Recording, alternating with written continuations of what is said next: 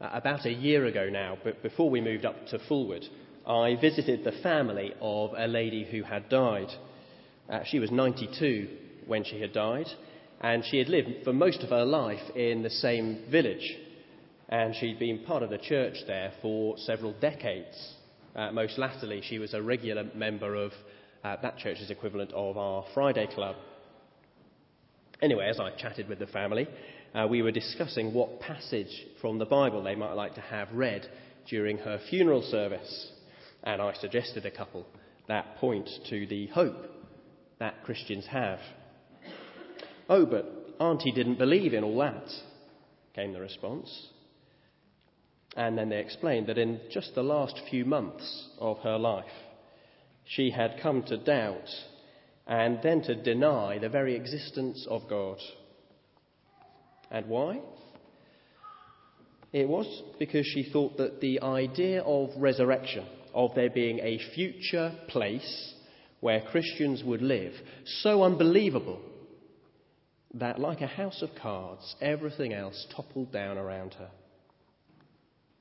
92 years. And yet, because of that, she didn't finish the race. It was not a happy funeral for me to take. Oh, there can be happy funerals. I hope that you've been at one. Of course, they're still tainted by sadness and sorrow, uh, death and separation, uh, the lost years, the missed opportunities. And yet they are overarched with the resurrection hope of which 1 Corinthians 15 is full. Turn to it with me, page 1156 in the Bibles. It is an important passage for you if, like that lady, you find our resurrection too hard to believe, too good to be true, too weird to imagine. Because there were people in Corinth just like that. Have a look at verse 35 there. But someone will ask, How are the dead raised? With what kind of body do they come? It's a question said with the, the scorn of the skeptic. This is no genuine inquiry but rather a mocking taunt aimed at the Corinthian Christians. You don't believe in resurrection, do you? You think old Aunt Maud's suddenly going to pop out of her grave, do you? Frankenstein eat your heart out? Anyway, she's been dead for years now. The body's gone. The worms have had their way. And yet, to those who find the Christian faith, the, the Christian hope, the fact that we will be raised from the dead, too much to believe. Paul says, How foolish you are. And in this passage today, he first shows that our resurrection is plausible. Second, that it will be wonderful. And third, that in Jesus it is already underway. And in a moment we'll consider it under those headings. But before we do, remember that this letter isn't addressed to the skeptic to try to convince him or her to believe. No, instead, it's primarily written to the Christian who is on the verge of giving up. Do you remember last week we looked at the start and end of this chapter and saw that it's all about encouraging people to stand firm? Have a look again at verses 1 and 2. Now, brothers, I want to remind you of the gospel I preached to you, which you received and on which you have taken your stand. By this gospel you are saved if you hold firmly to the word I preached to you. Otherwise, you have believed in vain. And the same is true at the end, verse 58. Therefore, my dear brothers, stand firm. Let nothing move you. Always give yourselves fully to the work of the Lord, because you know that your labor in the Lord is not in vain. Stand firm so that your faith is not in vain. This is a chapter that recognizes the pressure that we will face, the pressure that we are facing to give up on the Christian life, to, to reject it in our heads, to wander away from it in our lives. And Paul's antidote to that is understanding the resurrection. When we are clear on our future, then we will have the strength to withstand the struggles and sacrifices of the Christian life at present. And yet, my fear is that we don't give our future much thought. We let our hope remain rather vague in our minds.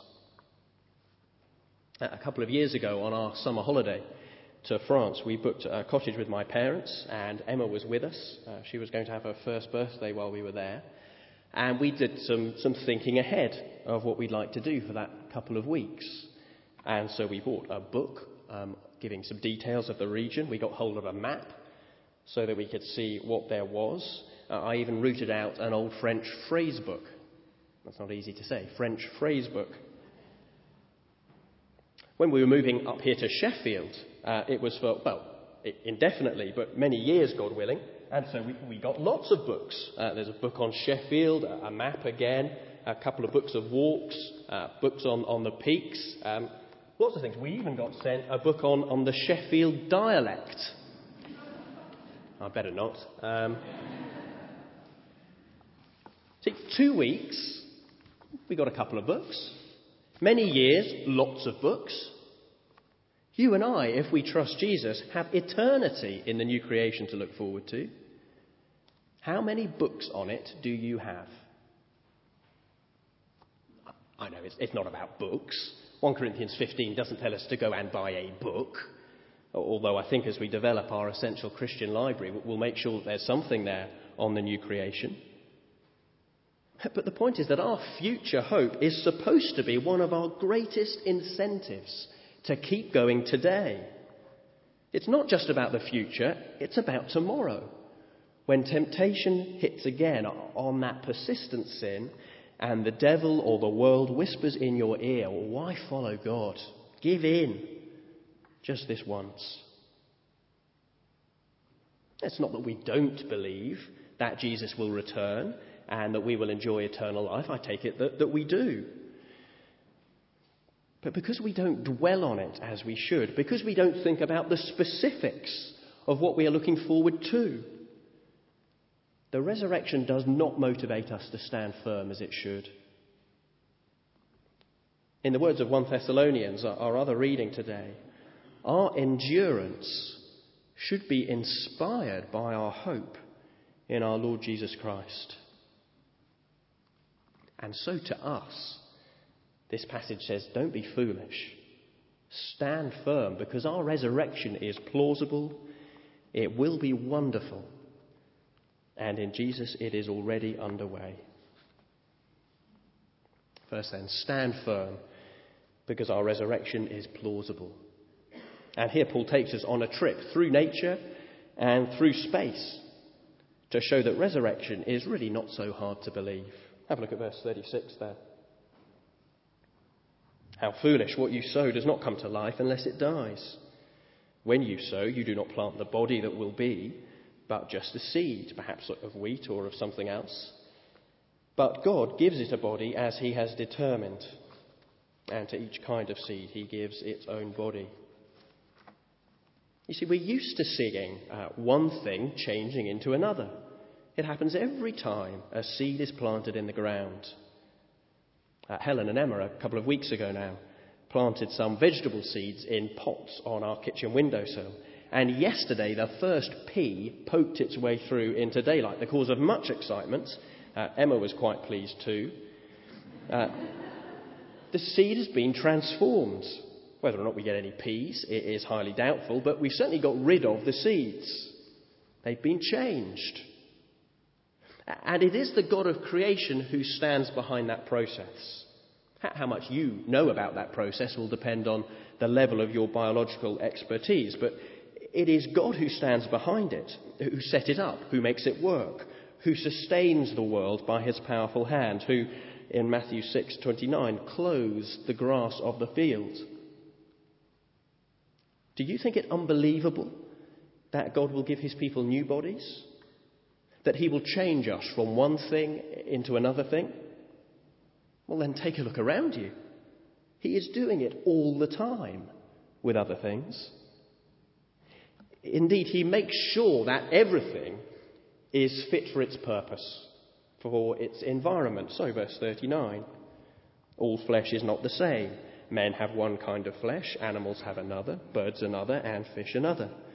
There are also heavenly bodies and there are earthly bodies. But the splendour of the heavenly bodies is one kind, and the splendour of the earthly bodies is another. The sun has one kind of splendour, the moon another, and the stars another. And star differs from star in splendour. So will it be with the resurrection of the dead. God makes everything fit for its environment.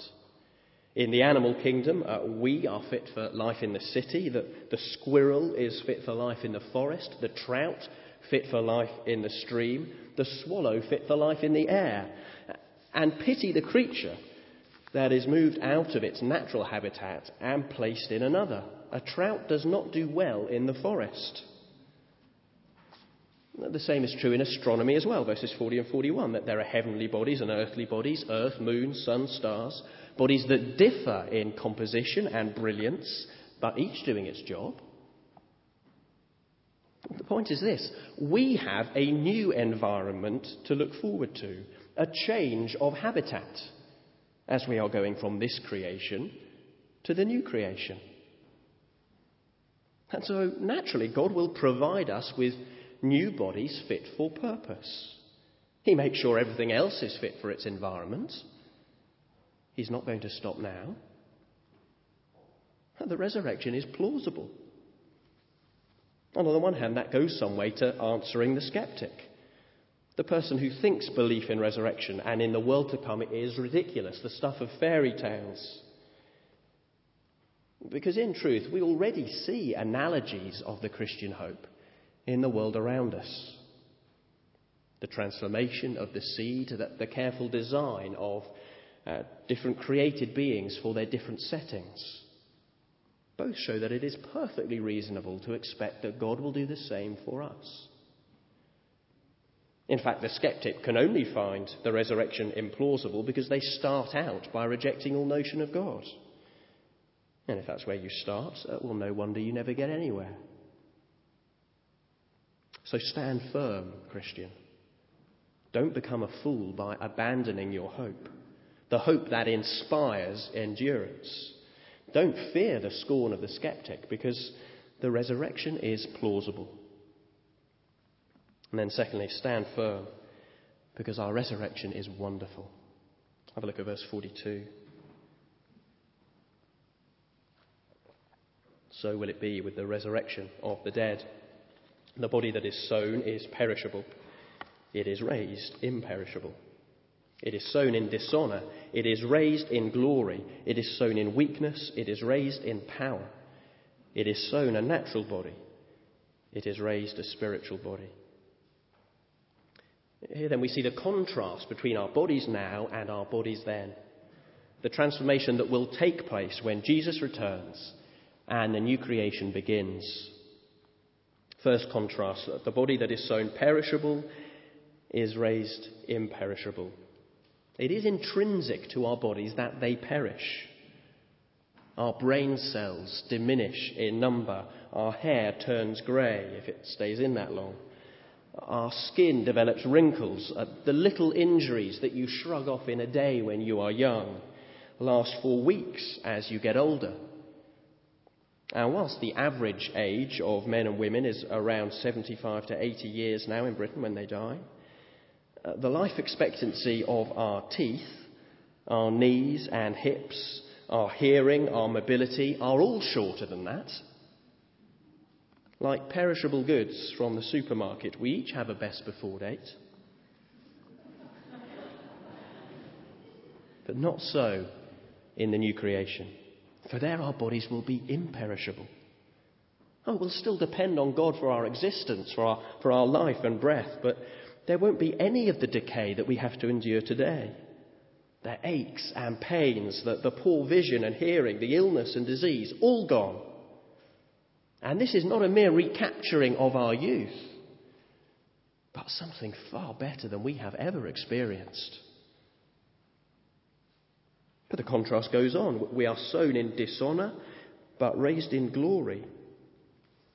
Now, dishonour here, I don't think, is an ethical term, but rather points to the humiliation of death, of a man or woman reduced to a corpse. I remember a friend who's a nurse telling me about the first time she had to deal with the body of someone who had died and the process they have to go through in the hospital to, to stop decomposition and bloating. I'll spare you the details. I think she spared me some. But all, all that will change. A body sown in dishonour will be raised in glory, wonderful to behold, amazing to own. Oh, we are sown in weakness, but raised in power. The frailty of death, uh, of the, the remaining days of life, the last moments of life where we fail even to draw breath, will all be changed as we are raised in power. How powerful? I'm not sure. We, we won't be omnipotent.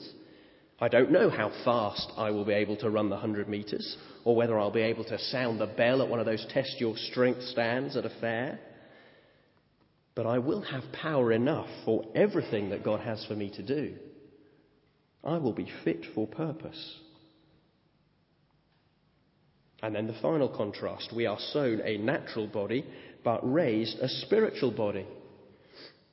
Now, the terms here are perhaps a, little confusing. Remember that both the natural body and the spiritual body are physical bodies. The transformation here is not about our composition, but rather about our orientation, uh, what we will live for in these two different worlds. In this fallen and corrupted world, we have natural bodies, our own natures dominated by sin and selfishness, as though sin is hardwired into us. But then there is the new world, or rather, this world made new, where all will be perfect and sinless, and so too will our bodies. All our thoughts and actions incline now towards God. That is where we will be spiritual, physical, yes, but spiritual. I think it's the same point that is made in places like Ezekiel 36 that we've seen in our evening series. Let me read a couple of verses to you from there. I will give you a new heart and put a new spirit in you. I will remove from you your heart of stone and give you a heart of flesh. And I will put my spirit in you and move you to follow my decrees and be careful to keep my laws. Now, that is a promise which, of course, is partially fulfilled today, as God has sent the Holy Spirit to live in the heart of believers.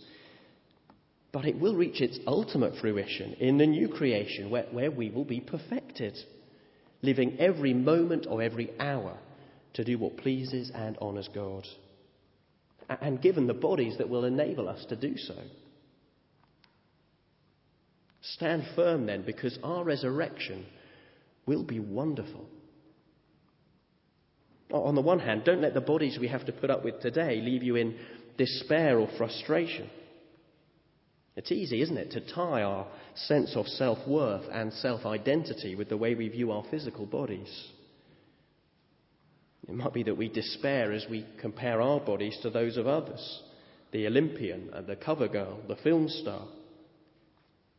It might be that we despair as we compare our bodies with the way they used to be, the limitations and frailties that old age brings uh, that we feel stop us from being who we truly are, that stop us from doing the th- things that have become part of who we are. Perhaps you think you're a shadow of your former self.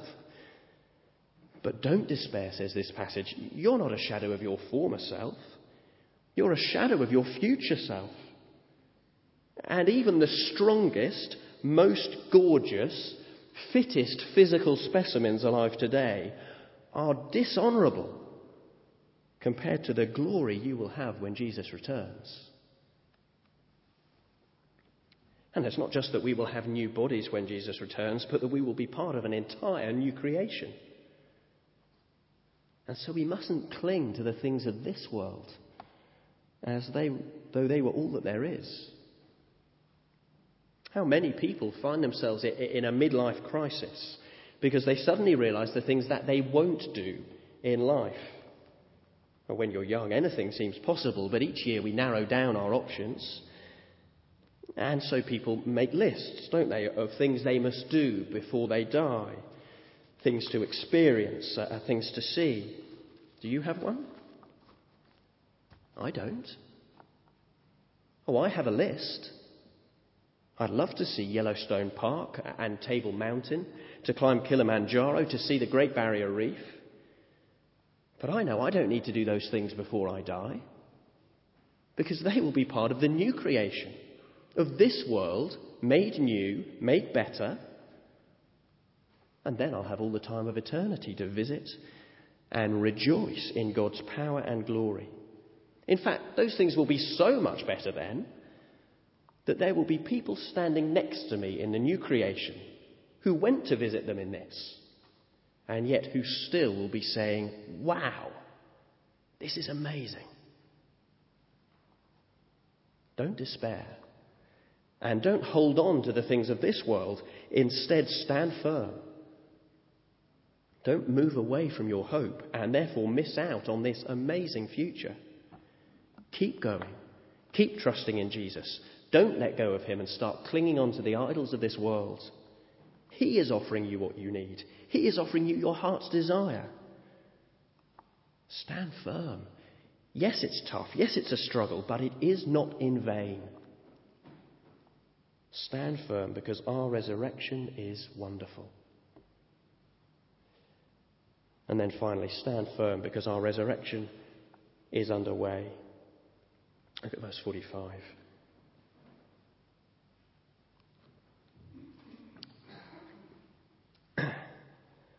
So it is written the first man, Adam, became a living being, the last Adam, a life giving spirit. The spiritual did not come first, but the natural, and after that, the spiritual. The first man was of the dust of the earth, the second man from heaven. As was the earthly man, so were those who are of the earth. And as is the man from heaven, so also are those who are of heaven. And just as we have borne the likeness of the earthly man, so shall we bear the likeness of the man from heaven. It's picking up on what we saw last week in verses uh, 22 and 23 that Christ is the first fruits of our resurrection. And just as today we are all like Adam in his natural body, so on that day we will all be like Jesus in his spiritual body. Jesus then has already shown us something of what our future holds. The first rule of thumb when you are daydreaming about the new creation is to think about our risen Lord, the first fruits of our resurrection. So, for instance, will we eat food? Well, Jesus eats some broiled fish, doesn't he? So, uh, yes. Will we remember the people we knew in this life? Well, Jesus specifically appears to and calls by name and knows his friends and followers and reminds them of the things he taught them. So, yes. Will we be recognizable? Well, a bit harder perhaps. Uh, Mary doesn't recognize Jesus at first, does she? Though she has got tears in her eyes. The disciples on the road to Emmaus don't recognize Jesus at first, uh, but then we're told that they were kept from recognizing him, which I guess suggests that they would naturally have done so. And others have no problem in, in seeing Jesus and recognizing him. And of course, he carries the scars on his hands and feet, which mean that even doubting Thomas is brought to his knees. So, well, we'll be different, but recognizable? Yes. The resurrection is underway, it's already begun. Some of our questions have already been answered, although, though obviously not all. So stand firm. Our salvation is nearer now than when we first believed. Indeed, we even taste it now. Verse 45 The first Adam became a living being, the last Adam a life giving spirit. Jesus brings new life to his people, a new life which is consummated in the new creation, but which begins the moment we put our trust in him. We have a wonderful future to look forward to, yes, but some of the benefits of it we can enjoy now. It's like the smell of your Sunday lunch that hits your noses and is a pleasure to the senses, even though the true meal lies ahead. Well, so too in Christ, today, we can enjoy God's presence with us uh, through the Holy Spirit, God's power at work in us and through us, God's pleasure as He calls us His children we can know joy and peace even in the struggling and suffering of this life. So, stand firm. Keep going. It is not in vain. Let your hope inspire endurance. Because our resurrection is plausible, it is wonderful, and it is underway. Let's pray together.